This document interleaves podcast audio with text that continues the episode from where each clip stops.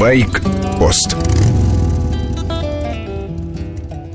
Езда по обочине в исполнении автомобилей – вещь аморальная. Некоторые болтуны еще имеют наглость спорить. Говорят, мы так увеличиваем пропускную способность дороги. Ерунда. Эти же деревенские гонщики потом возвращаются на основное полотно, перед мостами, железнодорожными переездами или просто когда видят, что поток начинает ехать. Вываливаются под колеса тем, кто честно ждал и медленно двигался по правому ряду. Власти намерены использовать камеры для автоматического взимания денег с таких водителей. Мотоциклисты двумя руками «за». Часто обочина разбитая. Шлейф пыли накрывает весь поток. Автомобилисты поднимают стекла, включают кондиционеры, их защищают салонные фильтры. А двухколесным остается только щуриться и терпеть. Так что мы за видеофиксацию езды по обочинам. Полторы тысячи – справедливый штраф. Начать почему-то хотят с московского МКАДа кольцевой вокруг города, но на ней как раз пыльных обочин нет, только разметка запрещает ехать вдоль правого отбойника.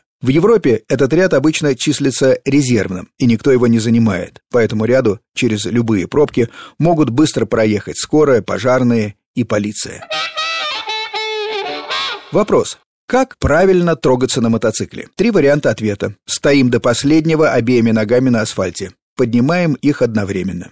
Ответ номер два. Последний поднимаем правую ногу. Вариант 3 – левую. Первый вариант сродни бесплатному цирку. Вы поднимаете обе ноги и как бы висите в воздухе. Опора только на пятую точку и руль. Неправильно. Конечно, удобно, ожидая зеленого сигнала, до последнего опираться правой ногой. Левая на рычаге переключения передач. Включаем первую, двигаемся вперед и только потом ставим правую ногу на подножку. Удобно, но рискованно. Бывает, приходится тормозить сразу после короткого разгона, а правая нога не успевает вернуться к педали заднего тормоза.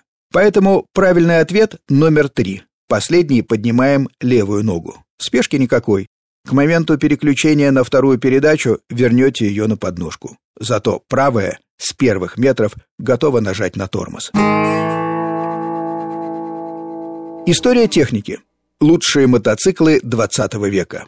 BSA Gold Star, едва ли не самая знаменитая британская одностволка. До Второй мировой в 1937-м на такой машине была одержана победа на кольце Бруклендс. В послевоенные годы над ней еще поработали инженеры. Мощность с 18 увеличена до 42 лошадиных сил.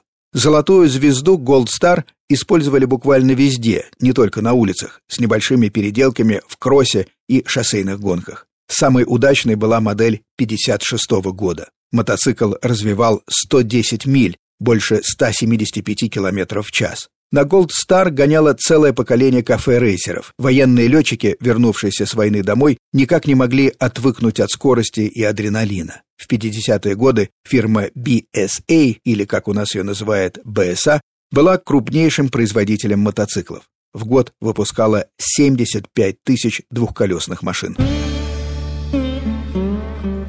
С вами был Сергей Фонтон, старший. Байкпост – мои размышления о мотоциклистах и двухколесной технике. Короткая рубрика выходит по будням.